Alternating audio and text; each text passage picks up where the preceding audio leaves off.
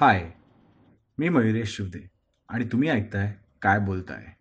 नमस्कार गौरव welcome to काय बोलताय? हा आमचा स्पेशल पॉडकास्ट आहे. पहिलाच नवीन टॉपिक आहे इंटिरियर डिझायनिंगचा ओके तर आमच्या व्ह्युअर्सकडनं आम्हाला खूप रिक्वेस्ट आलेली की इंटिरियर डिझायनिंग या फील्डसाठी एक पॉडकास्ट करा. तर पहिलं तर वेलकम टू काय बोलताय? थँक्यू कसं वाटतंय? काय वाटतंय? परफेक्टली फाईन एकदम मस्त. आधी पॉडकास्ट केलेला आहेस? काय नाही ही फर्स्ट टाइम करतो फर्स्ट टाइम तर गौरव ची कंपनी आहे Utopia by Gaurav. Yes right आणि तो इंटिरियर डिझायनर आहे पुण्यामध्ये. Yes. आणि is done number of project. And welcome to the show तर गौरव आम्हाला जरा तुझी जर्नी सांगशील आमच्या व्ह्युअर्ससाठी की. कारण का मला माहिती आहे तू नगरवरनं पुण्याला आलायस. बरोबर, आणि. मग तू जर करिअर तू इथे स्टार्ट केलंस. Right. तर जर आम्हाला बॅक हिस्ट्री सांगशील okay okay so basically interior design is हे कसं आहे की हे माझ्या ब्लडमध्ये आहे. ओके कारण की माझे फादर आर्किटेक्ट आहे माझी मदर इंटिरियर डिझायनर आहे. ओके माझे भाऊ वहिनी ते आर्किटेक्ट्स आहेत. सो मेजरली फॅमिलीमध्ये सगळेच ह्या फील्डमध्ये असल्यामुळे अं, ते इट्स इट्स लाईक अ बाळकडू सारखं माझ्याबरोबर होतं. बरोबर. So back in two thousand जेव्हा माझं अं, घराचं काम चालू होतं माझे आई वडील एक बंगला बांधत होते नगरमध्ये. सो तेव्हा मला ते सॉफ्टवेअर्स यायचे जे आज इंटिरियर डिझाईनमध्ये वापरले जातात. जेव्हा मी सातवीत होतो. Okay CAD so AutoCAD yes so AutoCAD सारखे सॉफ्टवेअर्स मी तेव्हा वापरत होतो. मी ते त्याच्यावर माझी रूम डिझाईन करून त्यांना सांगितलं होतं की मला अशा टाईपमध्ये रूम पाहिजे. सो ह्या फील्डकडे इन्क्लिनेशन होतंच नेहमी. आणि एकदा टेन्थ पास झाल्यानंतर इलेवन सायन्सला ॲडमिशन घेऊन आर्किटेक्चर करायचं. की इंटिरियर करायचं असेच ऑप्शन होते. म्हणजे मला नाही आठवत की माझ्याकडे दुसरे काही ऑप्शन्स डोक्यात तेव्हा होते. आर्ट्स कॉमर्स राईट बरोबर. सो लकीली आम्ही पुण्याला व्हिजिट करत होतो आणि एम एममध्ये आम्ही इन्क्वायर केलं. तर तेव्हा आम्हाला कळलं की इंटिरियर डिझाईनसाठी डिप्लोमा आहे जो दहावी नंतर. आहे हो. सो मी तिथे ॲडमिशन घेतली. दोन वर्षाचा डिप्लोमा केला. तर त्याच्यामध्ये मला फील्डची एक आयडिया आली की कसं वर्क होतं काय होतं ह्या सगळ्या गोष्टी. पण मला असं वाटलं की दहावी नंतर दोन वर्ष डिप्लोमा करून लगेच मला फील्डमध्ये नाही जायचं होतं. सो मला असं वाटलं की मी अजून ह्याच्यात डी शिकू शकतो. डिटेलमध्ये अजून वेगवेगळ्या गोष्टी करू शकतो. बरोबर. सो मग मी रचना संसद म्हणून दादरला एक कॉलेज आहे. तर मी तिकडे पोस्ट डिप्लोमा केला. ओके ओके तिकडे पोस्ट डिप्लोमा करता करता मी एका कंपनी एल्म डिझाईन्स नावाची कंपनी होती मुंबईमध्ये. सो मी त्यांच्याबरोबर पण काम करायला लागलो. ओके माझ्यासाठी ती खूप चांगली गोष्ट झाली. म्हणजे माझ्या करिअर पाथमध्ये जर बघितलं तर एल्म डिझाईन्स ही एक कंपनी होती जिथे काम केल्यामुळे म्हणजे तिथे आम्ही जे प्रोजेक्ट्सवर काम करत होतो ते वर ह्युमंगस म्हणजे बजेट वाईज मोठे होते. स्केल वाईज मोठे होते. सो सेलिब्रिटीजचे घरं बिझनेसमॅनचे घरं अशा सगळ्या गोष्टी आम्ही तिथे करत होतो. त्यामुळे त्या प्रोजेक्ट्सवर काम करताना एक लक्षात आलं की जेव्हा प्रोजेक्टला बजेट नसतात किंवा हाय एंड प्रोजेक्ट्स असतात. तेव्हा तुम्ही काय केलं पाहिजे? बरोबर बरोबर. बेसिकली बऱ्याच वेळा असं होतं की फॉर एक्झाम्पल मला जर सवय असेल की दहा लाख पंधरा लाख वीस लाखाचे काम करायची आणि एखाद्या क्लायंटनी मला दोन कोटीचं बजेट दिलं तर मी तिथे घाबरून जाईल की हे कसं हँडल करू? सो त्या हिशोबाने माझ्यासाठी ते एक खूप चांगलं लक फॅक्टर होतं की मी तिथे काम केलं. मला बऱ्याच गोष्टी तिथे शिकायला मिळाल्या. ते झाल्यानंतरही मला असं वाटलं की मला अजून काही एक इंटरनॅशनल एक्सपिरियन्स किंवा इंटरनॅशनल एज्युकेशन ह्या फील्डमध्ये करायचं आहे. बरोबर. म्हणून मग मी वेगवेगळे कॉलेजेस शोधायला लागलो. त्याच्यामध्ये I came across Raffles design institute म्हणून सिंगापोरचं कॉलेज आहे. आणि तेव्हा दोन हजार नऊ मध्ये त्यांचे पंचवीस ब्रँचेस होते all over the world okay so it is a very famous design college म्हणून मग आय अप्रोच देम मी माझे सगळे पोर्टफोलिओ दाखवले. सो त्यांचा जो तीन वर्षाचा कोर्स होता सो तिथे बेसिकली एलिमिनेट करतात. ज- जे सब्जेक्ट तुम्ही ऑलरेडी लाईफमध्ये केलेले आहेत. बरोबर सो ते सगळं एलिमिनेट करून मला एक वर्षाचाच कोर्स तो कराय करावा लागत होता. सो मग मी तिकडे गेलो. तिकडे गेल्यावर मी एक डिफरन्स बघितला की interior design in Indian colleges आणि interior design in international colleges had a difference of perspective बरोबर. सो त्यामुळे एक आपला पर्स्पेक्टिव्ह त्यांचा पर्स्पेक्टिव्ह या दोन्ही गोष्टी आल्यामुळे ते मला सेकंड जे बेस्ट माझ्या करिअरमध्ये घडलं was going to Raffles correct कारण की इंडियन सिस्टीम्समध्ये मी बघितलंय की people are usually looking for म्हणजे professors are usually looking for detail designs की तुम्ही डिटेलिंग कशी करताय एखादं मेकॅनिझम दाखवताय तर ते वर्क कसं करेल. बरोबर. ॲट द सेम टाइम रॅफल्सचा एक्सपोजर आम्हाला असा मिळाला की तुम्ही कॉन्सेप्ट करा. डिझाईन वर्क कसं करेल हे नंतर विचार करा. सो तुमच्या क्रिएटिव्हिटीला तो कुठे लिमिटेशन नाही येणार करेक्ट असं. करेक्ट करेक्ट करेक्ट सो ते केलं. आणि त्याच्यानंतर मग दोन हजार दहामध्ये मी नगरला माझं स्वतःचं ऑफिस चालू केलं. ओके तिकडे we work on few projects bungalows वगैरे आणि कमर्शियल्स वगैरे आम्ही केले. पण मला असं वाटलं की माझ्याकडे अजून वाढण्यासाठी स्कोप आहे. आणि त्यामुळे मग मी दोन हजार बारामध्ये पुण्यात शिफ्ट झालो. आणि Okay. तेव्हापासून मग पुण्यात आणि पुण्याच्या आजूबाजूला काम करतो. ओके अमेझिंग अमेझिंग तर जसं तू म्हटलास की इंटर्नशिप केलीस. Right. आणि मग यू तू तुझ्या पाचसाठी जे रिक्वायर्ड कॉलेज आहे. Right. कारण का भरपूर व्ह्युअर्स आमचे आहेत जे अजून इंटेरियर डिझायनिंग शिकत आहेत कॉलेजेसमध्ये इंटर्नशिप तर मोस्टली लोक असंच करतात की इंटर्नशिप न करताच डायरेक्ट बरोबर. राईट बिझनेस काढायचा. प्रयत्न करतात. पण जर हे जसं इंटर्नशिप करतोस कॉलेज वेळेस चांगलं तर याच्याने हा जो एक पर्स्पेक्टिव्ह बदल तो फार महत्त्वाचा असतो. हंड्रेड पर्सेंट तर याच्यामध्ये काय काय असे एक्सपिरियन्स असतील तुझे ते जर ते जर आमच्याबरोबर शेअर केलेस की म्हणजे की जसं तू म्हटलास की दहा ते वीस लाख जर बजेट आहे बरोबर. आहे पण एकदम दोन करोडचं क्लायंट आलं तर थोडे एक्सपिरियन्सेस शेअर करशील. सो मला याच्यात एकच गोष्ट अशी सांगावीशी वाटते की बेसिकली जर मी एज्युकेशन केलं आणि मी लगेच माझं स्वतःचा सेटअप चालू केला तर मी म्हणजे ही फील्ड खूप प्रॅक्टिकल आहे. सो थेरॉटिकल नाही आहे. सो मी जे शिकलंय ते हंड्रेड पर्सेंट इम्प्लिमेंट नाही होत. मी माझ्या रोजच्या मी आजही मी साईटवर काही करत असेल तर मी त्याच्यातनं शिकतोय. बरोबर. Every project is a learning yes so त्या केसमध्ये जर मी स्वतःच ऑफिस माझं चालू करून स्वतःचे प्रोजेक्ट घ्यायला चालू केले तर माझी ग्रोथ जी दहा वर्षात होणार आहे ती मी कोणाकडे तरी जॉब करून गोष्टी समजून घेतल्या तर ती ग्रोथ मला दोन वर्षात मिळते. नॉलेज वाईज बरोबर, बरोबर. आणि मग ती स्वतःच्या सेटअपला इम्प्लिमेंट करणं जास्त बेटर राहतं करेक्ट करेक्ट ऍब्सोल्युटली कारण का लोक आजकाल तेच तो एक पॉइंट स्किप करायच्या Right. मग ते स्वतःच्याच प्रोजेक्टमध्ये चुका करतात. मग त्यातनं. शिकतात Right. तर आता जसे तू एवढे प्रोजेक्ट केलेत एखादा कुठला असा खूप मेमोरेबल किंवा असा चॅलेंजिंग प्रोजेक्ट असेल तुला जर काय आठवत असेल आणि त्याच्यातलं सगळ्यात भारी असं काय गोष्ट होती की त्याच्यामुळे तो स्पेशल झाला? Okay. असं काय आहे? आहे आहे. So every project comes with different experience. पण मला नेहमीच एक प्रोजेक्ट माझा खूप लक्षात राहील तो होता एक सॅनिटोरियम प्रोजेक्ट ओके सो जे मी दोन हजार बारामध्ये एका नॉन गव्हर्नमेंटल ऑर्गनायझेशनसाठी केला होता. ओके आणि the best part about that project was तो सत्तावीस दिवसांचा प्रोजेक्ट होता. वाव आम्हाला एक मार्च दोन हजार बाराला तो प्रोजेक्ट अवॉर्ड झाला होता. आणि अठ्ठावीस मार्च वॉज द डेडलाईन. जिथे फ्लोरिंग सुद्धा लागलेली नव्हती. बेरशेल स्लॅब्स होत्या. फसाडचं काम चालू होतं आर्किटेक्चरल साईडला. आणि तो आम्हाला मिळाला होता. सो आणि तेव्हा मी तेव्हा माझं ऑफिस नगरलाच होतं. आणि माझ्याकडे फक्त टीम ऑफ टू होती. दोन जण माझ्याबरोबर काम. करायचे. आणि ते पण इंटर्न्स होते. कारण की getting good quality staff was different in Nagar. बरोबर. कारण की ज्यांना पण यायचं ते स्वतःच काम करायचे. Correct correct so then what we had done is we आम्ही एक कॅम्पच सेटअप केला होता साईटवर अच्छा. सकाळी अकराला साईटवर जायचो ते पहाटे चार पाच वाजेपर्यंत आम्ही तिकडेच असायचो. आणि सेम टाइम ड्रॉइंग होत होते आणि ऍट द सेम टाइम आम्ही ते एक्झिक्युशन करून. घेत होतो. So in twenty seven days आम्ही साडेबारा हजार स्क्वेअर फूटचा पूर्ण प्रोजेक्ट संपवला. बिकॉज अठ्ठावीस मार्चला युजली दे गेट डोनेशन्स असं त्यांचा त्या दिवशी इव्हेंट असतो. ओके हा. सो त्यामुळे तो आम्हाला त्या टाइमलाईन मध्येच करायचा होता which we could do so तो आम्हाला नेहमीच एक मला माझ्या टीमला सगळ्यांना तो एक प्रोजेक्ट खूप लक्षात राहतो. अमेझिंग अमेझिंग आता काय काय इंटेरियर डिझायनर्सवर जेव्हा इथं मार्केटिंगमध्ये मी काम करतो तर चॅलेंजेस असतात क्लायंट्स बरोबर. काय होतं की कारण ते आम्हाला असं सांगतात की तुम्ही कितीही क्रिएटिव्हिटी दाखवा. पण शेवटी क्लायंटला जे हवं असतं तो तेच तसंच करून घेतो right. बट काय काय क्लायंट्स जे असतात ते तुम्हाला. कम्प्लिटली फ्री हँड बरोबर. तर अशा वेळेस तुम्ही काय करतात सो?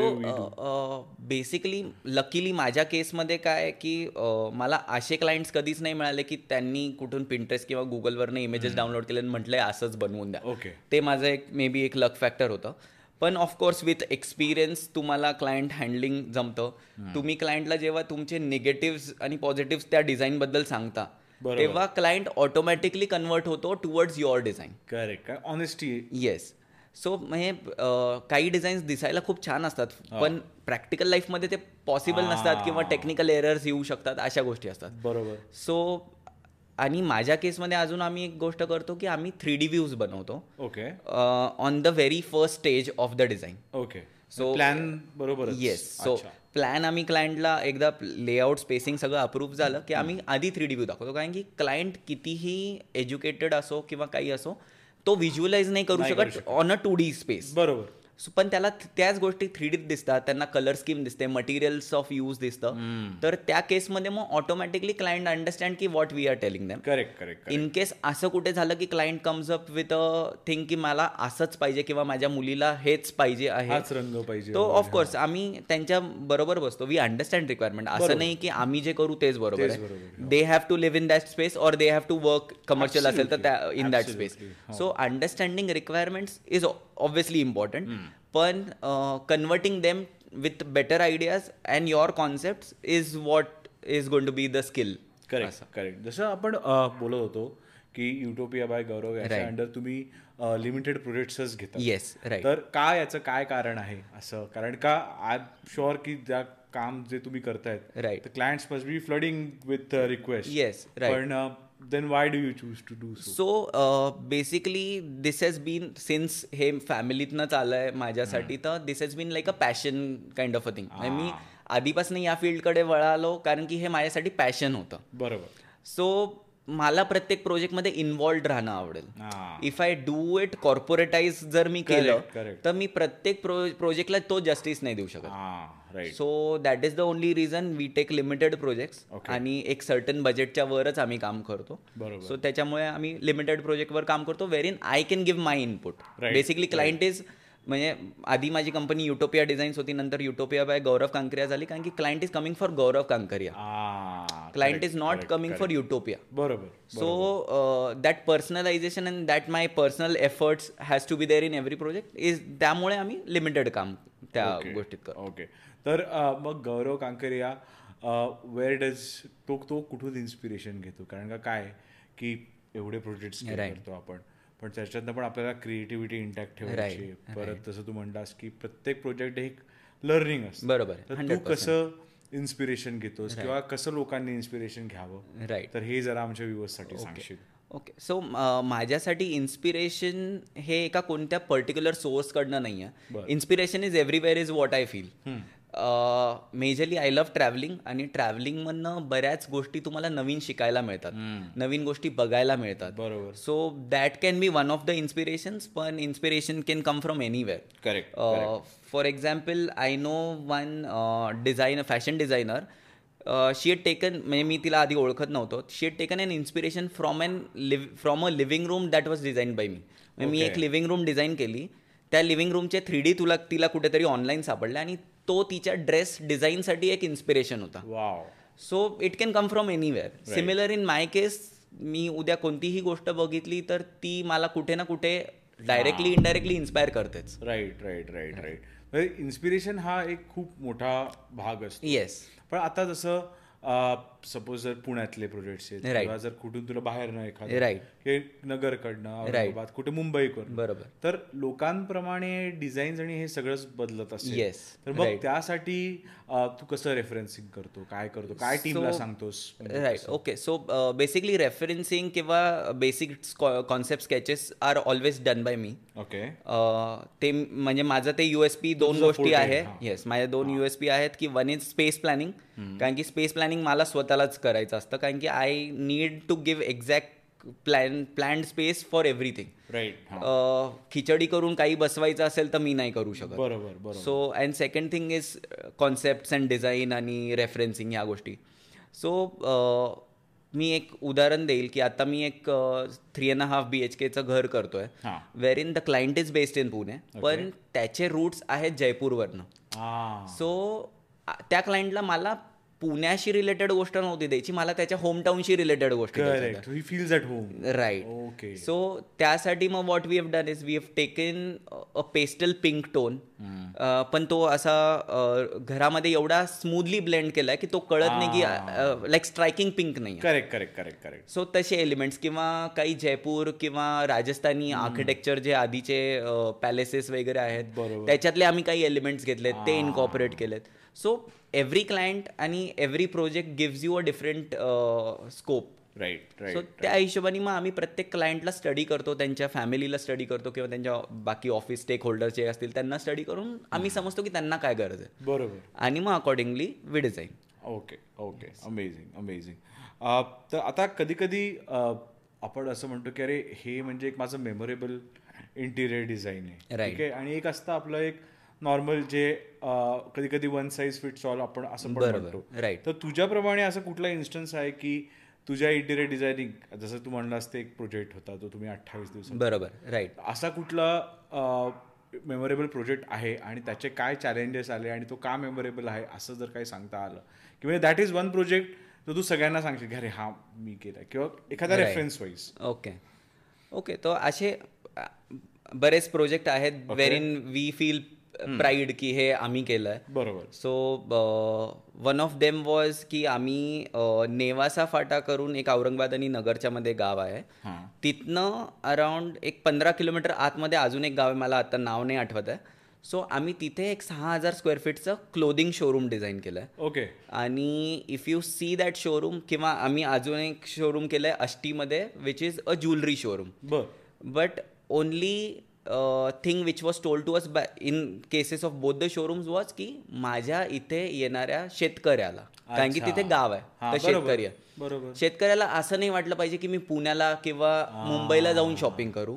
त्याला मला तोच ग्लॅमर पण इन अ गाव फॉर्मॅट द्यायचा आहे. अच्छा सो मे बी येस ते होतं असे बरेच every project comes comes with a different thing पण बरोबर. अशा बऱ्याच प्रोजेक्ट्समध्ये आम्ही केल्या ओके ओके आता जसं आपण म्हणतो इंटिरियर डिझायनिंगमध्ये नवीन ट्रेंड्स. राहतात ठीक आहे Right. तर तू कसं त्यात बघ कधी कधी चॅलेंजेस पण असे होऊ शकतात की कधी कधी ट्रेंड फॉलो करायचा. कधी कधी जे वर्क होतं. नेहमीचा आपली युएसपी बरोबर. In terms of design. म्हणा. Right. तर याच्यामधला तू कसा फरक ठेवतोस? ओके सो बेसिकली मी डिझाईन वाईज माझी एखादी स्टाईल फिक्स अशी कधीच नाही ठेवली आहे. Every project we do a different style we don't want to be stick to आम्हाला असं नको आहे की आम्ही एकच स्टाईलसाठी ओळखले जाऊ. बऱ्याच डिझायनर्स बरोबर असं असतं की तुम्हाला डिझाईन बघितलं तरी कळतं हे ह्या व्यक्तीनीच केलं असेल. Correct so which is what I don't want म्हणजे पहिल्या दिवशी जे जेव्हा मी माझं स्वतःचं ऑफिस चालू केलं मला ही इच्छा नव्हती की तसं व्हावं. ओके. सो त्या हिशोबाने प्रत्येक प्रोजेक्टला आम्ही डिफरंट डिफरंट स्टाईल्स यूज करतो. पण ट्रेंडमध्ये राहण्यासाठी आम्ही वेगवेगळे एक्झिबिशन्स अटेंड करतो. वेगवेगळे जे आता फॉर एक्झाम्पल मिलानला वर्ल्ड वर्ल्डमध्ये डिझाईन फेअर असतो एप्रिलमध्ये. सो वी गो देअर चायनाला फेअर असतात. सो ह्याच्यामध्ये आम्हाला बऱ्याच वेळा कळतं की what is the trend going on म्हणजे लोक कुठे वळत आहेत हा इफ यू सी तर पाच वर्ष आधी लोक खूप कंटेम्पररी डिझाईन स्टाईलकडे होते. आता लोक कलोनियलकडे जातात. लोकांना मोल्डिंग फ्रेम्स हा. चेस्टरफिल्ड सोफाज ह्या गोष्टी पाहिजेत. सो हे दर पाच वर्षाला बदलतं. पण how I blend that in my project is basically I prefer doing neutral colour scheme okay म्हणजे प्रोजेक्ट माझा न्यूट्रल असतो युजली ओके आणि जो काही पॉप किंवा एम्फसाइझिंग इफेक्ट पाहिजे तो मी सॉफ्ट फर्निशिंग्स किंवा आर्टिफॅक्ट्स याच्यात आणतो. बरोबर so for example if you are bored after five years you just change your soft furnishing किंवा आर्टिफॅक्ट बदललं की automatically project start looking different different correct correct so त्याच्यासाठी न्यूट्रल बेस एकदा set केला की ऑटोमॅटिकली ते करणं करेक्ट त्याच्यामध्ये मग तू हायलाइट्स टाकू शकतो. किंवा things you can add or Right. तसं करू. शकतो.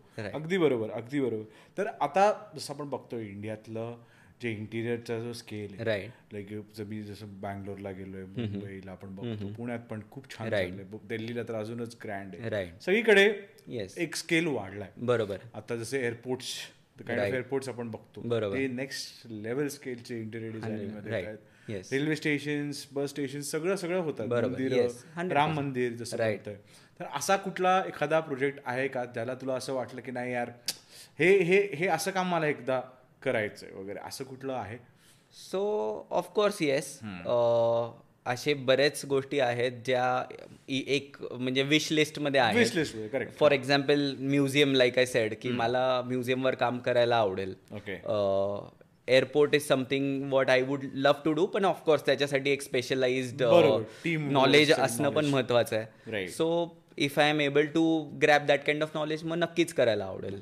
बेस्ट बेस्ट इंटेरियर डिझाईन असं कुठली जागा आहे किंवा प्लेस और एअरपोर्ट जसं तू म्हटलं राईट दॅट यू तुला असं वाटतं की हे बेस्ट आहे. म्हणजे तुझ्या टिक लिस्ट पडे इंडियात असो आउटसाइड इंडिया असो. सो ऑफकोर्स बऱ्याच ठिकाणी आहे. सो म्हणजे जर आपण एअरपोर्टबद्दल बोलत आहोत तर I I like Mumbai airport which is done really well I like सिंगापोरचं airport चँगीचं टर्मिनल फोर आणि ज्वेल मॉल जे केलं असे असे project in case of airport आहे. रेस्टॉरंट्स बघितले तर वेगवेगळे आहेत. सो प्रत्येक फील्डमध्ये there is hundred percent benchmarks आहेत चांगले कामं आहेत. राईट आता जसं आपण म्हणतो पुण्याचं एक कल्चरल आणि हिस्टॉरिकल सिग्निफिकन्स खूप जास्त होता.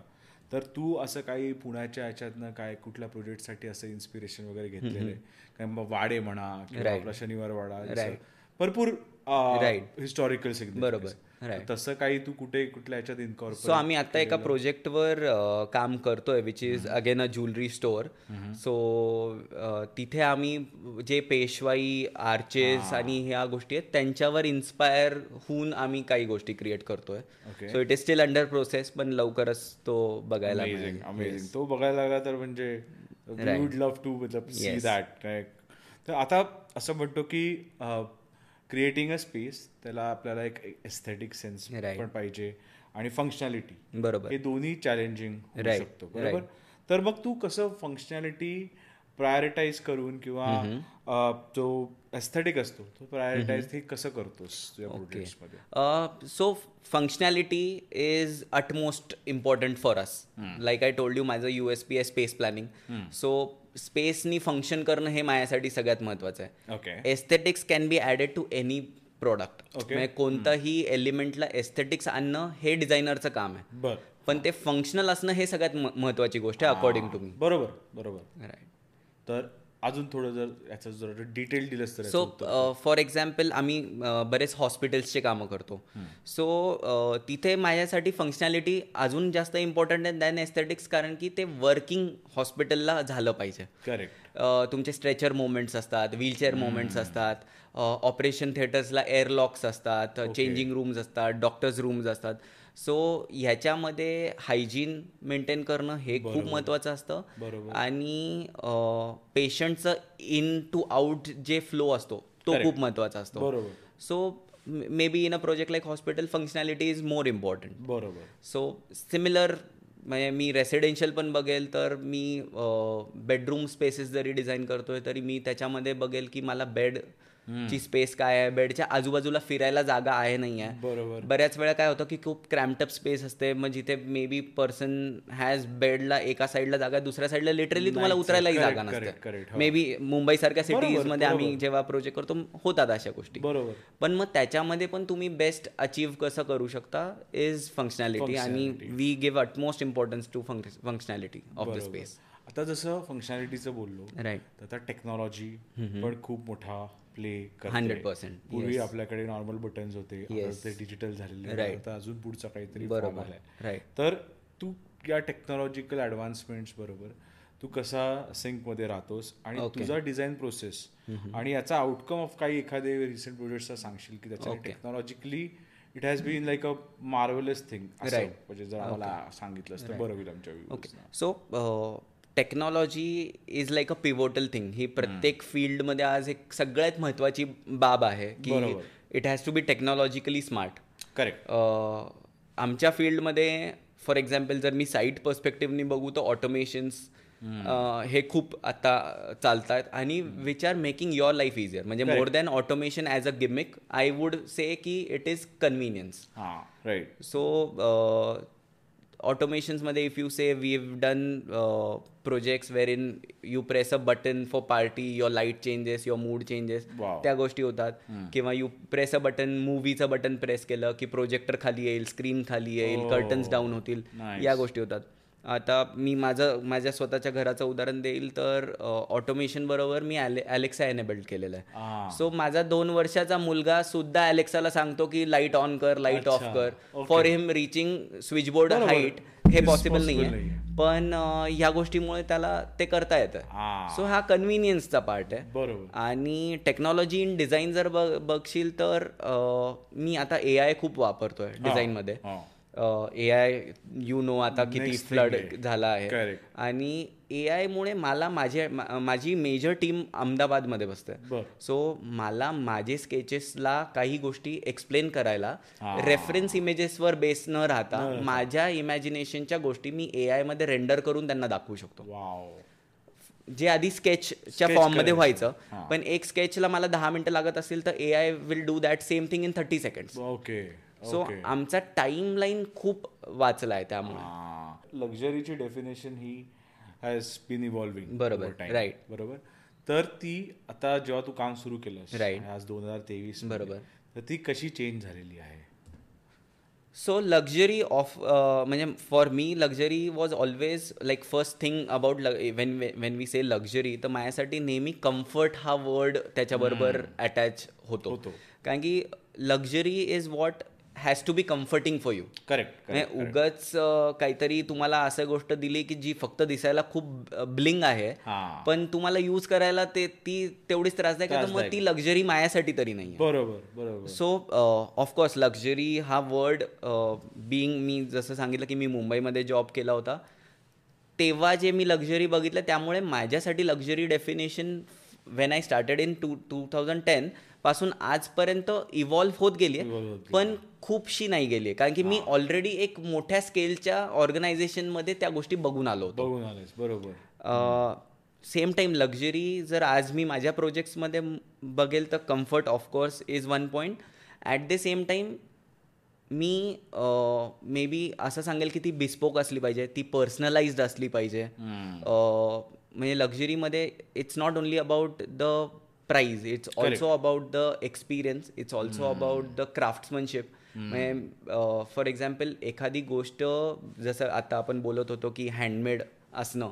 So that gives you that luxury feel okay so ह्या गोष्टी प्रोजेक्ट्समध्ये यूज करणं आणि क्लायंटला कम्फर्टिंग फील असणं is what is luxury for us right पण आता जसं तू म्हटलास की आता जसं होम ऑटोमेशन राईट हे पण लक्झरीचाच पार्ट आहे. Course, आता ह्याचं इव्हॉल्युशन पुढे काय म्हणजे आता जसं तू म्हटलास की अलेक्सावर घर कंट्रोल होतं. बरोबर. तर तू बघत असशील तर अजून काय टेक्नॉलॉजिकल ॲडव्हान्समेंट येऊ शकणार आहेत घरांमध्ये?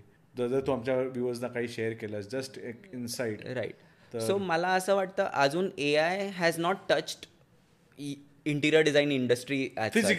फिजिकली हां. सो मला असं वाटतं की ए आय अनेबल्ड गोष्टी होणं okay is what I am expecting मला एक्झॅक्टली नाही सांगता येणार की ते कसं इम्प्लिमेंट होणार आहे. पण of course is something even me evolve करायला ट्राय करतो की A I with automations A I with technology A I with electronics आपण जे वापरतो ते आल्यावर काय चेंजेस येतील हे माझी सुद्धा बघायची इच्छा आहे. आणि थ्री डी प्रिंटिंग या बाबतीत काय टेक आहे तुझं? कारण का आता आपण बघतोय की जरा three D printed homes. Directly right but ते किती प्रॅक्टिकल आहे for an interior designing industry आणि त्याच्याबरोबर काय झालेलं काय एखादा एन्काउंटर सांगू शकशील So, three D printing is something hundred percent which is going to be sustainable which is going to be fast cost effective ह्या सगळ्या गोष्टी त्याच्याबरोबर ऑफ ऑफकोर्स जुडलेल्या आहेत.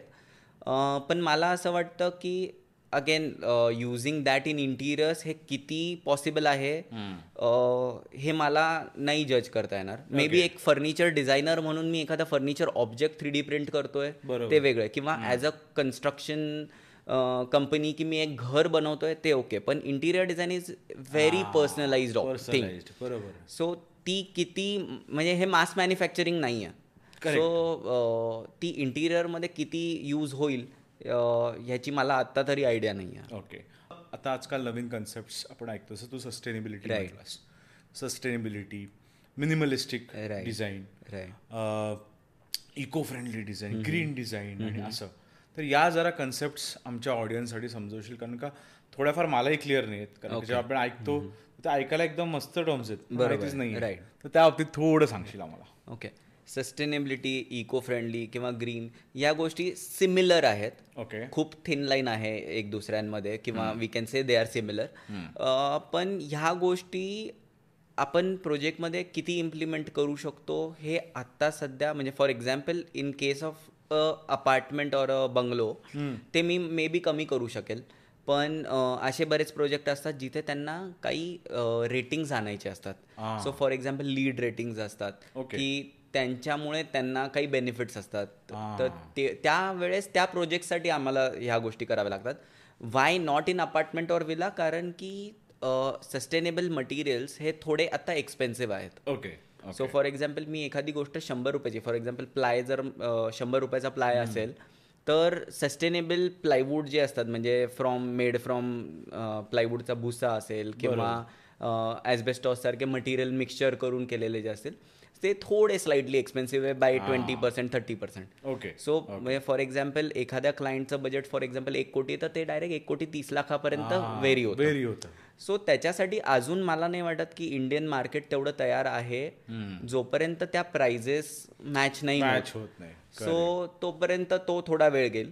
Okay at the same time minimalist is having म्हणजे it's a Japanese term की तुम्हाला जेवढं गरजेचं आहे तेवढंच बनवा. Okay so having simple plain interiors for example if you have seen Japanese dining table असतो तो लो हाईट असतो आणि तिथे बसायला फक्त मॅट टाकतात. म्हणजे तुम्हाला गरज नाही आहे डायनिंग चेअरची किंवा. अं, त्यांचा बेड असेल तर फक्त एक प्लॅटफॉर्म असतो आणि त्याच्यावर गादी असते. सो मिनिमल मिनिमलिझम त्याच्यामध्ये येतं. सिमिलरली त्याचा उलट is maximalism where in people want everything for example you. Must have seen villas किंवा मॅन्शन्स असतात जे खूप. भरलेली असतात. बरोबर. सो टर्म्स तशा युजली आहेत. याच्यामध्ये अजून टर्म्स जर इंटिरियर डिझाईन पर्स्पेक्टिव्हनी बघितलं तर बोहोशिक आहे. हा, so boho chic is very bohemian kind of earthy. Looking interiors जिथे यू मस्ट ते मिडल ईस्टर्न बरोबर येस राईट सो तसं आहे. त्याच्यानंतर कंटेम्पररी आहे जे एकदम मॉडर्न आहे स्ट्रेट लाईन्स आहे. No curvy lines or no. म्हणजे एव्हरीथिंग इज व्हेरी क्रिस्प हा. सो तशा टर्म्स आहेत. कलोनियल आहे ज्याच्यामध्ये you must have seen old British houses जसे असायचे. सो त्या गोष्टी कलोनियलच्या अंडर येतात. ओके पण असं कधी कुठलं क्लायंट हवं का ज्याला हे सगळं काय हवंय का डिझाईन मध्ये? नाही. लकीली तरी नाही अजून. कारण का काय? अरे या टर्म्स आहेत. लोकांना ते ऍक्च्युअल काय आणि त्याच्या मागचे जे चॅलेंजेस आहेत इंटिरियर. डिझाईन प्रमाणे. राईट कधी कधी तुला सोर्स करावं लागत right. कधी कधी क्लायंटला कन्व्हिन्स करायला लागत असेल. येस ते सस्टेनेबल आहे तरी पण ते महाग आहे. बरोबर हंड्रेड पर्सेंट बरोबर तर मग अशा वेळेस तू काय म्हणजे तुम्ही अख्खं हे सगळं जे तुम्ही सोर्स करता. आणि तुझी किती मोठी टीम आहे हे पण आम्हाला सांगशील. आणि काय स्पेशालिटी आहे that म्हणजे आमच्या व्ह्युअर्सना पण एक आयडिया येईल की युट्यूबिया by Gaurav. They are referring right तर त्यांना काय काय म्हणजे कसं असेल ते. आम्हाला सांगशील ओके. सो पोस्ट कोविड आमचं थोडं सिस्टीममध्ये चेंज झालं आहे त्याच्या आधी माझं पूर्ण ऑफिस पुण्यामध्ये असायचं. पण पोस्ट कोविड आम्ही अहमदाबादला एक दहा लोकांची टीम सेटअप केली जे वर्क फ्रॉम होम कल्चरवर काम करतायत. त्यांना इकडे का नाही आणलं? कारण की त्यांना तिथे कम्फर्ट आहे. बरोबर. त्याच्यातले बरेच लोक हे एन आय डी आणि सेप्ट सारख्या इन्स्टिट्यूटमध्ये शिकलेले आहेत. सो क्वालिटी ऑफ वर्क जे आम्हाला गरजेचं आहे आमच्या फील्डमध्ये ते आम्हाला त्यांच्याकडनं मिळतं. एन आय डी आणि सेप्ट हे इंडियाच्या बेस्ट कॉलेजेसमध्ये येतात. सो म्हणून अहमदाबाद वी आम्ही काहीच प्रोजेक्ट अहमदाबादमध्ये नाही करत आहे. आमचे मेजर प्रोजेक्ट पुण्यामध्येच आहेत. पण टीम तिथून काम करते. अच्छा. त्यांना लोकल सपोर्ट देण्यासाठी माझ्याकडे इथे साईट सुपरवायझर्स आहेत. Okay on projects which are smaller in scale आणि जिथे प्रोजेक्ट आमचे मोठे आहेत. For example two thousand square feet and above आहेत. किंवा मे बी बजेट दोन कोटीच्या वर आहेत. तर तिथे आम्ही एक लोकल पी एम सी घेतो. P M C is project management consultancy okay so मग project is handled by them जे एक्झिक्युशन पूर्ण ते करतात. बरोबर. माझा काम आहे डिझाईन करणं. माझ्या टीमचं काम आहे त्या डिझाईनच्या बेसवर डिटेल्ड वर्किंग ड्रॉइंग देणं. आणि माझ्या साईट सुपरवायझर्सचं काम आहे ते डिझाईन इम्प्लिमेंट करवून घेणं. ओके सो असं आम्ही खूप सिस्टमॅटिकली सगळ्यांच्या ड्युटीज डिफाईन केल्यात. त्यामुळे सिन्स आता past three years now we been facing no issues आमचं वर्किंग एकदम स्मूथ फाईन झालेलं आहे. चालू आहे. ओके आणि जसे तू आता म्हटलास की हायरिंग करता look at the best institute right तर जे आता हा podcast Right. Aspiring interior designers आहेत काय ग्राफिक डिझायनर्स. सगळे? तर त्यांनी काय पाथ चूज करायला पाहिजे? हाऊ काय काय करायला पाहिजे ज्याच्याने they will be good for a job right आणि मग एक वेगळा पण एक सेक्ट असतं जे जॉब केलाय आता त्यांना स्वतःच चालू करायचं. बरोबर. तर यांच्यासाठी तू काय ऍडवाइस करशील? ओके सो बेसिकली जे आता मे मे बी शिकता शिकतायत किंवा जस्ट शिकले आहे शिकून पासआउट झाले तर मला असं वाटतं की त्यांनी सेल्फ अनालाइज करायला पाहिजे की त्यांना अजून एज्युकेशनची गरज आहे. अजून एक्सपोजरची गरज आहे. तर त्यांनी ते नक्कीच घ्यायला पाहिजे. कारण की once you are out of the college you are out of the college बरोबर. सो तुम्ही जेवढं आत्ता नॉलेज गेन करू शकता ते तुम्हाला फ्युचरमध्ये कामाला येणार आहे. आणि आमची फील्ड ही खूप प्रॅक्टिकल ओरिएंटेड आहे. सो मी असं म्हणेल at least minimum two years two five years तरी एखाद्या व्यक्तीने कोणाकडे काम केलं पाहिजे. बरोबर. वेरिन त्यांनी प्रत्येक प्रोजेक्टचा ॲस्पेक्ट समजला पाहिजे फ्रॉम स्टार्ट टू एंड कसे जातात. करेक्ट करेक्ट आता आमच्या फील्डमध्ये बरेच इंटरनली पण वेगवेगळ्या फील्ड्स आहेत. ओके सो त्या फील्ड्समध्ये त्यांचा इंटरेस्ट कुठे लाय करतो हे पण त्यांना त्या त्याच्यामुळे काय कळतं. काय काय काय फील्ड आहेत जरा आमच्या व्ह्युअर्ससाठी ओके सो बेसिकली इंटिरियर डिझाईनमध्ये नॉट नेसेसरी की एक इंटिरियर डिझायनर फक्त रेसिडेन्शियलचाच काम करतोय. बरोबर. एक फक्त कमर्शियलमध्येच काम करतोय की कोणाचं असतं की स्पेशलायझेशन फक्त हॉटेल्स असतं किंवा कोणाचं हॉस्पिटल्स असतात. या प्रोजेक्टच्या कॅटेगरी वाईज डिव्हिजन आहे. At the same time now there are lot of play like lot of opportunities which is open something like इंटी interior styling. Correct wherein ती म्हणजे फॉर एक्झाम्पल मी जर प्रोजेक्ट डिझाईन करतोय तर मी एका चष्म्याने ऑलरेडी तो प्रोजेक्ट फॉर एक्झाम्पल सहा महिने नऊ महिने बघतोय. बरोबर. त्याला स्टाईल करणं. म्हणजे you must have seen photo माझे जे फोटोशूट्स होतात त्याच्यामध्ये क्विल्ट एका हा. सर्टन वे मध्ये ठेवली जाते. पिलोज ठेवले जातात. ती एक स्टोरी असते. ती सगळी डेव्हलप करणं हे इंटिरियर स्टायलिंगमध्ये होतं. Architecture photography is another profession बरोबर. की बऱ्याच लोकांना इंटिरियर डिझाईन शिकलेत प- किंवा आर्किटेक्चर शिकलेत पण त्यांना ते परस्यू नाही करायचं. हा. But they have a very good eye for photography पण त्याच्यामध्ये सो ते या सगळ्या गोष्टी वेगवेगळ्या आहेत. देर इज जसं मी म्हटलं पीएमसी सो माझा मेजर पीएमसी जो व्यक्ती करतो तो माझ्याकडेच आधी जॉबला होता.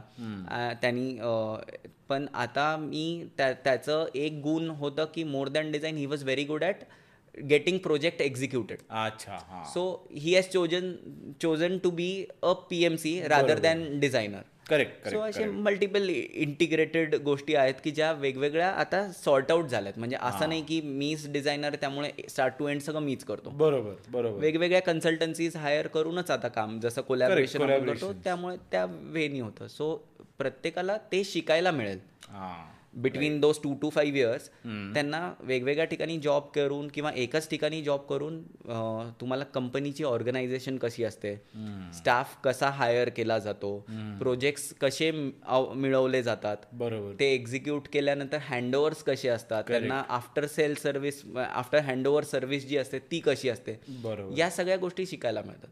सो आय थिंक कोणत्याही व्यक्तीने ह्या दोन स्टेजेसमधनं getting a proper education second is getting a right experience Experience. या दोन गोष्टी केल्यानंतर स्वतःचं चालू करावं. राईट स्वतःचं चालू करताना मला असं वाटतं की getting a client is difficult बरोबर. आज मार्केटमध्ये कॉम्पिटिशन प्रत्येक स्किलला आहे. बट आय फील की प्रत्येकाला त्याच्या कॅटेगरीचं किंवा त्याच्या लेवलचं कामही आहे. बरोबर.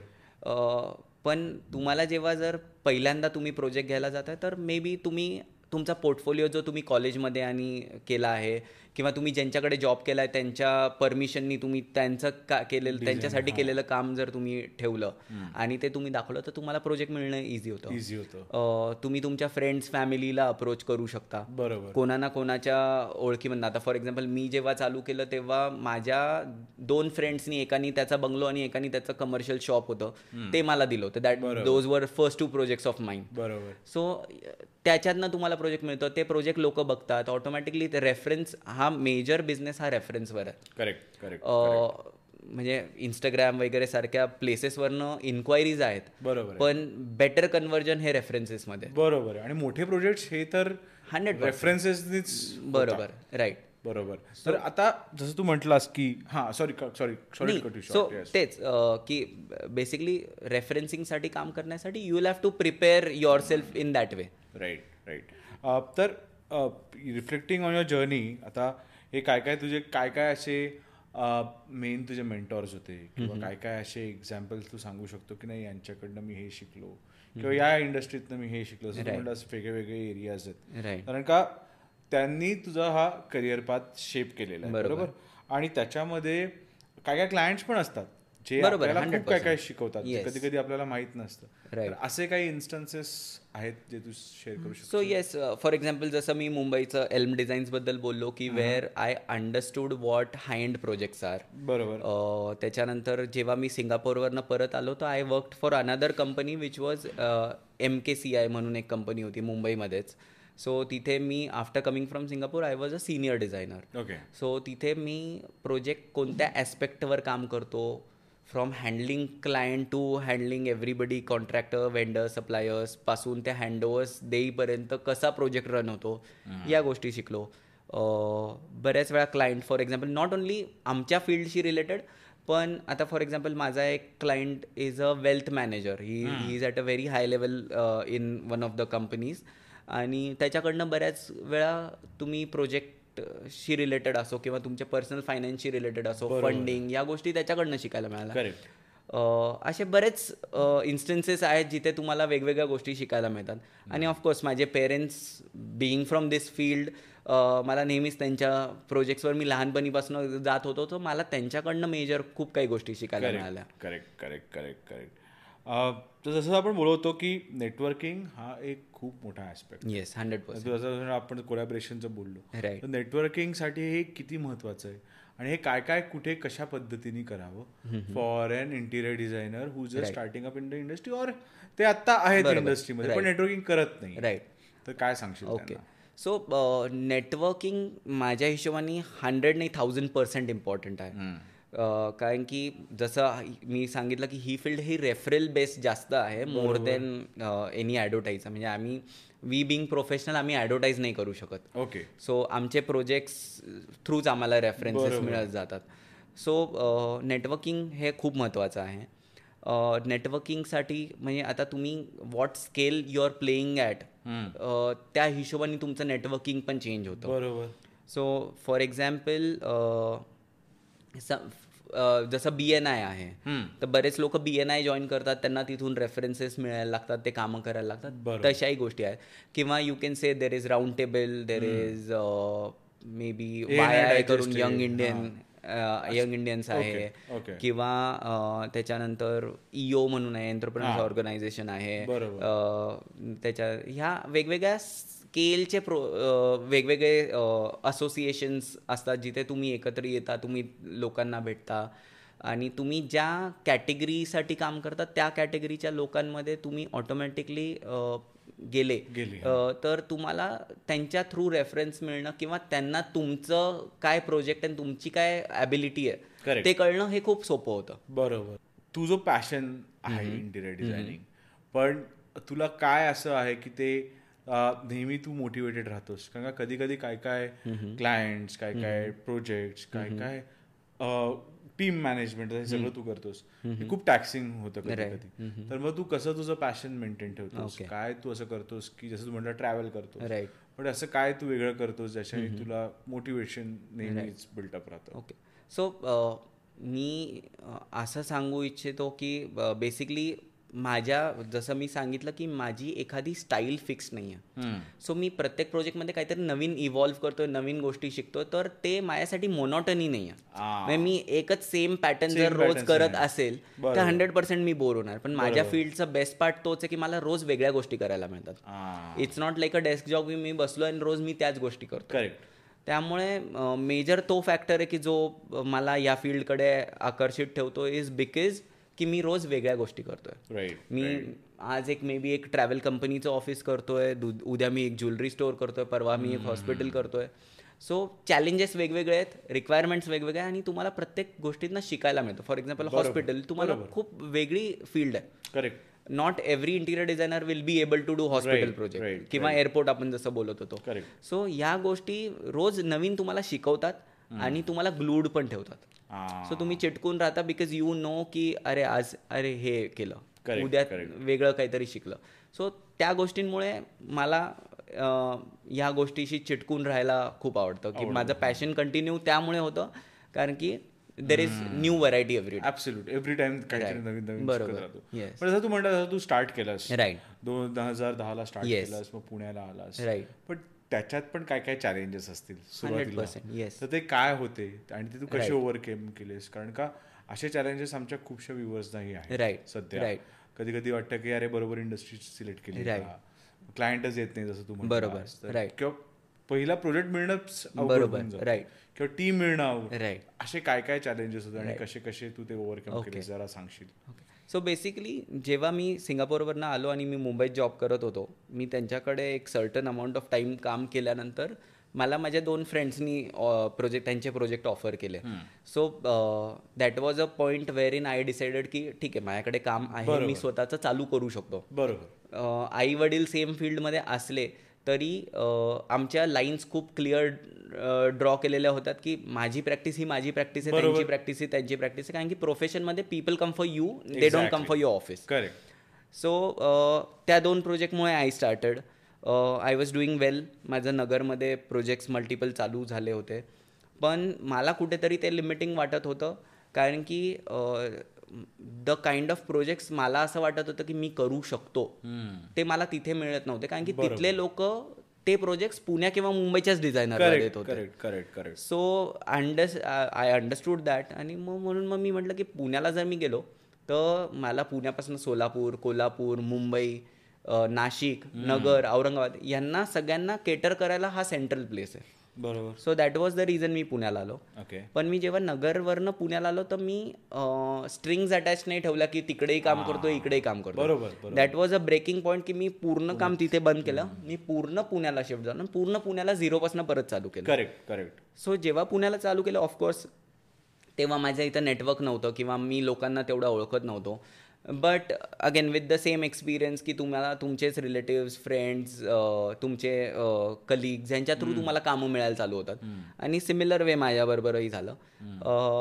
Luckily from that two thousand twelve when I shifted to Pune त्याच्यानंतर there was no turning back projects kept coming we kept working okay आता जसं काय काय क्लायंट्स असतात तर त्या ह्याच्यात काही चॅलेंजेस क्लायंट्सचे वगैरे वर्क स्टार्ट झालं. राईट ॲडव्हान्स घेतला Right. सगळं अप्रूव्ह झालं. राईट तरी मग क्लायंटचे काय काय असे चॅलेंजेस असतात का जे तुला वाटते की अरे कसं समजू? कारण काय? तू जसं म्हणलास की ऑनेस्टली तू ते सांगतोस. बरोबर. पण तरी काय काय क्लायंट असतात. ज्याला नाही कळत. त्यांना आपण कळत नाही म्हटल्यापेक्षा आपण समजवायला कुठेतरी कमी पडतो. राईट अशा काही गोष्टी घडतात? लकीली नाही. कारण की जसं मी सांगितलं की मी जे थ्री डी व्ह्यूज दाखवतो. आजपर्यंत म्हणजे माझा ट्रॅक रेकॉर्ड असा आहे की ऑलमोस्ट फॉर एक्झाम्पल मी जर शंभर प्रोजेक्ट केले असतील तर नाईन्टी एट प्रोजेक्टमध्ये माझा पहिला थ्री डी व्ह्यूच अप्रूव्ह झाला. ओके. आम्हाला असंही नाही की तीन ऑप्शन दाखवा आणि ह्याच्यातनं आम्ही घेऊ असंही नव्हतं. नाही. So we always gave one option एक पॉलिसी खूप स्ट्रिक्ट ठेवली होती की आम्ही एक ऑप्शन देऊ. तो तुम्हाला नाही आवडला तर तो पूर्ण स्क्रॅप होईल आणि पूर्ण नवीन दुसरा ऑप्शन होईल. ओके. पण ऑप्शन वन टू आणि थ्री मध्ये तुम्ही चार गोष्टी मिक्स करून ऑप्शन चार नाही देणार बरोबर त्याच्यामुळे काय होतं की क्लायंटला डे वनलाच ही इज अवेअर की ये नाही है तो ये नाही है. मला नाही. मिळणार. याच्यातलं ते घ्या वगैरे असं नाही. कारण की काय होतं की आम्ही आणि ही क्रिएटिव्ह फील्ड आहे. सो मी माझ्या फर्स्ट अटेम्प्टला हंड्रेड पर्सेंट क्रिएटिव्हिटी जी लावेल ती माझ्या सेकंड अटेम्प्टला नाईन्टी एट पर्सेंट झालेली असते. बरोबर. थर्डला नाईन्टी सिक्स अशी कमी कमी होत कारण की तुम्ही पण एक सर्टन टाइम नंतर इंटरेस्ट लूज करायला लागता. Correct correct so luckily ninety eight project जसं मी सांगितलं शंभर असतील तर अठ्ठ्याण्णव टक्के प्रोजेक्टमध्ये आम्हाला फर्स्ट अप्रुव्हलमध्येच क्लोज झालेत. बरोबर. क्लायंट्सला असं कधीच नव्हतं की दे वॉन्टेड स्पेसिफिक गोष्टी. आणि maybe one or two instances will be there पण मग we didn't work on those project there. After okay कारण की फॉर एक्झाम्पल मी जर तुझं घर डिझाईन करतोय तर तू तिथे कम्फर्टेबल असणं महत्वाचं आहे. पण तुझा आणि माझा कम्फर्ट पण महत्त्वाचा आहे ते घर बनवताना. करेक्ट करेक्ट करेक्ट करेक्ट नाहीतर मग ते काय उगीच मग ते भांडण राईट राईट म्हणजे मला उगाच जर काही गोष्टी तुझ्या आवडीच्या ज्या मला पटत नाहीये किंवा मला माहिती आहेत की या प्रॅक्टिकल नाही आहे तर मी उगाच चिटकू नाही शकत. सो मी त्या केसमध्ये मग क्लायंटला अपफ्रंट सांगतो की इथे आपले लाईन्स मॅच नाही होत आहे. So it's better we stop your बरोबर. तुम्हाला तुमच्या विजनशी कोणीतरी मॅचिंग दुसरा इंटिरियर डिझायनर मिळेल. तुम्ही स्वतःच्या घराची वाट नका लावू. Correct correct correct just because of the difference 100%. आणि आणि ते मला वाटतं फ्रँक राहणं सगळ्यात. बेस्ट आहे. त्या बाबतीत. आमच्या व्ह्युअरसाठी पण हा खूप एक चांगला सजेशन आहे. कारण का जेवढं तुम्ही फ्रँक राहाल ऑनेस्ट राहाल Right. तेच तुम्हाला पुढेच हंड्रेड पर्सेंट. नाही आणि काय होतं की बऱ्याच लोकांना असं वाटतं की अरे माझ्या हातातनं प्रोजेक्ट जाईल. हा. पण तो प्रोजेक्ट करताना जेवढी निगेटिव्हिटी तुमच्यात आणि त्या क्लायंटमध्ये येते आणि उद्या जाऊन तुम्हाला ते कम्फर्टच नसेल तर त्या गोष्टीला काम करण्यात ना तुम्हाला मजा येते ना क्लायंटला मजा येते. Correct so it's always better की तुम्ही जिथे लाईन ड्रॉ करायची तिथे केलीच पाहिजे. बरोबर. आता आजकाल वास्तू आणि आजकाल म्हणजे पूर्वीपासूनच आहे वास्तू. राईट पण आता काय काय कन्सल्टंट असतात जे म्हणतात की नाही बाबा एक वास्तू कन्सल्टंटचं एक वेगळा अँगल बरोबर राईट एक ओनरचा एक वेगळा अँगल असतो. एक इंटेरियर डिझायनर बरोबर, हे मी खूप बघितलंय. की मग कधी कधी काय होते जे इंटेरियर ते क्लायंट असं म्हणतात वास्तूवाले जे म्हणतात तेच करायचं. बरोबर पण मग तिकडे तुझं काहीतरी एखादा क्रिएटिव्ह हे असतो. राईट त्याला एक फंक्शनॅलिटी लावली राईट मग ते कसं काय डील होतं? कसं करतात? ओके सो वास्तू कन्सल्टंटच्या केसमध्ये it is it is like a family doctor म्हणजे प्रत्येकाचा जसा फॅमिली डॉक्टर असतो तसा एक प्रत्येकाचा फेवरेट वास्तूवालाही असतो. बरोबर. म्हणजे त्याला असं नाही की मी माझाच वास्तूवाला सजेस्ट केला आणि क्लायंटनी तो घेतला. प्रत्येक जण त्याचा त्याचा स्वतःचा कन्सल्टंट घेऊन येतो. आम्ही फक्त क्लायंट बरोबर वास्तू कन्सल्टंट पिक्चरमध्ये येण्याच्या आधीच एक गोष्ट क्लिअर करतो की त्यांना लोकेशन्स काहीही सांगू द्या. आम्ही ते इन्कॉपरेट कसं करू ते आम्हाला माहिती आहे. बरोबर. बट इफ सम वास्तू गायक सेज की मला ही भिंत पिवळी पाहिजे ती भिंत निळी पाहिजे तर ह्याच्यासाठी तुम्ही नाही म्हणायचंय. मी नाही म्हणणार नाही. ओके. कारण की तुम्ही जर नाही म्हटले आणि त्यांनी जर ते तुम्हाला फोर्स केलं किंवा त्यांनी तुम्हाला सांगितलं की या गोष्टीमुळे हे बेनिफिट होतील आणि ते तुम्हाला पटले तर ते हंड्रेड पर्सेंट करावे मला लागतील. पण तो मग डिझाईन आउटकम खूप खराब दिसेल. म्हणजे मी बऱ्याच लोकांच्या केसमध्ये किंवा माझ्या काही फ्रेंड्स इंटिरियर डिझायनर्स आहेत त्यांच्या क्लायंटच्या केसमध्ये बघितलं तर घराची एंट्री ही किचनमधनं आहे. अरे बापरे. सो प्रॅक्टिकॅलिटी पण महत्वाची आहे तुमच्यासाठी. बरोबर. तुम्ही जर एखादा बंगला बांधताय तर तुमच्यासाठी वास्तू फॉलो करणं हंड्रेड पर्सेंट पॉसिबल आहे. बरोबर. पण तुम्ही अपार्टमेंटमध्ये आहात तर तुम्ही कसं फॉलो करणार? करेक्ट सो आम्ही त्या केसमध्ये क्लायंटला सजेस्ट करतो की देर आर रेमेडीज वास्तूवाल्यांकडे पिरॅमिड्स किंवा क्रिस्टल्स अशा खूप रेमेडीज असतात. बरोबर. सो जे पॉइंट्स नाहीच पॉसिबल आहे त्याच्यासाठी तुम्ही रेमेडी करा. बरोबर. आता इंटिरियर डिझायनर्ससाठी मार्केटिंग हे किती इम्पॉर्टंट आहे आणि तू काय काय करतोस? मग मार्केटिंग कारण का I been following your page आधीपासून आपण फ्रेंड्स आहोत. तर पण खूप आता ट्रान्सफॉर्मेशनल चेंज बरोबर, इव्हन इन डिझाईन आणि आपण डिस्प्ले करायचो इंस्टाग्राम बरोबर. तर ते तू काय काय करतोस कसं करतोस आणि काय त्याच्याने फायदा झालाय. झालाय, काय? So one major thing is that you have to be there म्हणजे आज फॉर एक्झाम्पल काही वर्ष आधी फेसबुक होतं. आता इंस्टाग्राम तेवढंच पुढे आलेलं आहे. आणि या गोष्टींवर तुम्ही नसले तर तुमचं काय तुम्ही करताय हे लोकांना कळतच नाही. करेक्ट फॉर एक्झाम्पल मी आता एक कोरेगाव पार्कमध्ये घर करतोय वेरिन क्लायंट माझा फॅमिली फ्रेंड आहे. पण मी वीस वर्ष झाले त्याला भेटलो नव्हतो. बट तो फेसबुक किंवा इंस्टाग्रामवर माझे पोस्ट बघत होता म्हणून त्याला लक्षात राहिलं की अरे गौरव हे करतोय. म्हणजे वीस वर्ष आधी मी स्कूलमध्ये होतो. बरोबर. सो यू नेवर नो की तुमच्या acquaintance मधला माणूस काय करतोय. But being on these platforms easy आहे लोकांपर्यंत पोहोचण्यासाठी आणि एक हॅमर आहे. हा. म्हणजे माझे पोस्ट फॉर एक्झाम्पल जर दर तीन दिवसाला दर दोन दिवसाला येत असतील तर तो ज्या जो ॲस्पायरिंग आहे की ज्याला घर करायचं आहे किंवा त्याचं ऑफिस करायचं आहे किंवा रिटेल काय असेल स्पेस डिझाईन करून घ्यायची आहे त्याच्यासाठी तो एक हॅमर आहे. तो कॉन्स्टंटली बघत राहतो अपडेट्स त्याला लक्षात येत राहतं की अच्छा यांनी ह्या पद्धतीने पण डिझाईन यूज केलंय. किंवा maybe I am following four different designers आणि चौघांचे ही ही स्टाईल किंवा हे हे पॉझिटिव्ह आहे हे हे निगेटिव्ह आहे. आणि त्याच्यामुळे ते अप्रोच त्यामुळे करायला लागतात. सो हंड्रेड पर्सेंट या प्लॅटफॉर्म्सवर प्रेझेन्स असणं खूप महत्वाचं आहे. Converting projects through this platform is of of course एक बोनस किंवा एक ॲडिशनल बेनिफिट आहे. पण असणं हे सुपर इम्पॉर्टंट म्हणजे इवन इफ स्टुडंट लेवलला कोणी आहे तरी त्यांनी. त्याचा पोर्टफोलिओ मेंटेन करणं तिथे खूप गरजेचं आणि हे ऑनलाईन पोर्टफोलिओच म्हणू शकतो आपण. ऑफकोर्स येस सो बऱ्याच वेळा आम्हाला जेव्हा इन्क्वायरी अननोन पर्सनकडनं येते सो दे आस्कस की तुमचं काय पोर्टफोलिओ आहे. सो आम्ही सिम्पली एक इंस्टाग्रामचा हँडल पाठवून देतो की you just go there you check you will know what what we do correct so more than स्वतःची वेबसाईट अपडेट करायला सुद्धा एका वेब डेव्हलपरला फोन करावा लागतो. पण ह्या केसमध्ये मी स्वतःच फोटो टाकू शकतो. करेक्ट करेक्ट करेक्ट पण तुझ्या मते इंस्टाग्रामवर असणं किंवा सोशल मीडिया प्लॅटफॉर्म्सवर आणि वेबसाईटचा पण तेवढाच इम्पॉर्टन्स आहे काय आहे येस ऑफकोर्स आहे? सो वेबसाईटचा इम्पॉर्टन्स येतो कॉर्पोरेट्स च्या पॉइंट ऑफ व्ह्यूनी ओके सो मी आता एका कंपनीचं ऑफिस करतोय corporate office they didn't want to go on Instagram आणि चेक करायचं होतं त्यांना. दे लाईक की तुमची वेबसाईट काय आहे ती दाखवा. Okay so they went to the website they saw कारण की तिथे तुम्हाला फक्त तुमचे प्रोजेक्ट नाही. अबाउटमध्ये तुमच्याबद्दल माहिती कळते. तुम्ही काय प्रोजेक्ट केलाय काय नाही केलाय तुम्ही तुमचं ओव्हरऑल ऑर्गनायझेशन काय लेवलला आहे या गोष्टी तिथे कळतात. करेक्ट सो ऑफकोर्स म्हणजे तुमचं जर निश काय आहे त्याप्रमाणे तुमचे प्लॅटफॉर्म्स पण व्हेरी करतात. फॉर एक्झाम्पल जर मी पंचवीस तीस चाळीस लाखाचे प्रोजेक्ट किंवा दहा पंधरा लाखाचे प्रोजेक्ट बघतोय तर त्यांना इंस्टाग्रामपेक्षा फेसबुक जास्त प्रेफर्ड आहे बरोबर. People who are maybe looking at bigger तिकीटचे interiors करायचे असतात त्यांचे इंस्टाग्रामवर जास्त आहे. जसं आपण वेबसाईटचं बोललो कॉर्पोरेटसाठी तसं लिंक्डइन सुद्धा कॉर्पोरेटसाठी खूप काम. बरोबर. पण ते रेसिडेन्शियल वाल्यांना नाही काम करत. बरोबर.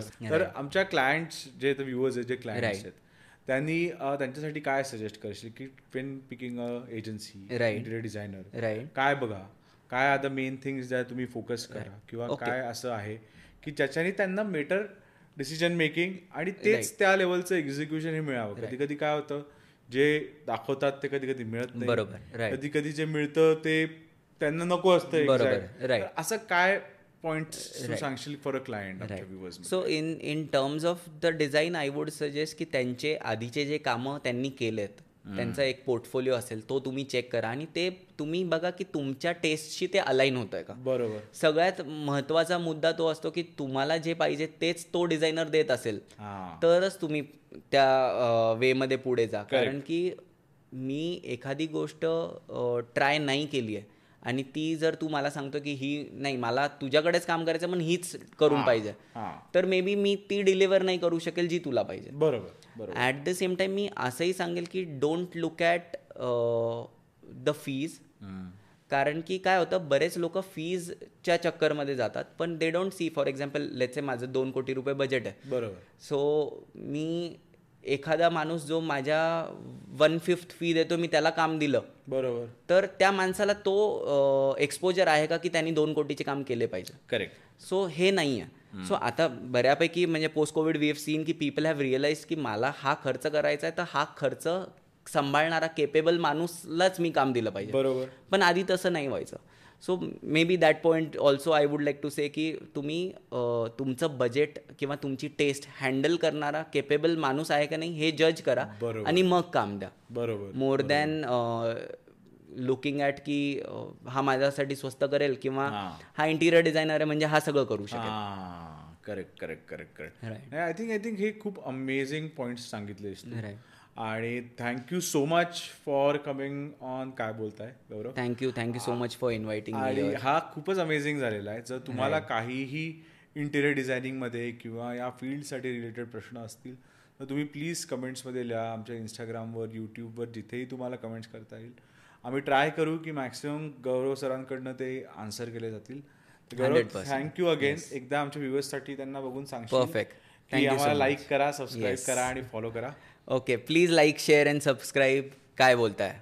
Yes thank you thank you thank you so much काय बोलतायचा हा एपिसोड ऐकल्याबद्दल धन्यवाद. पुढचा एपिसोड लवकरच येत आहे. नक्की ऐका.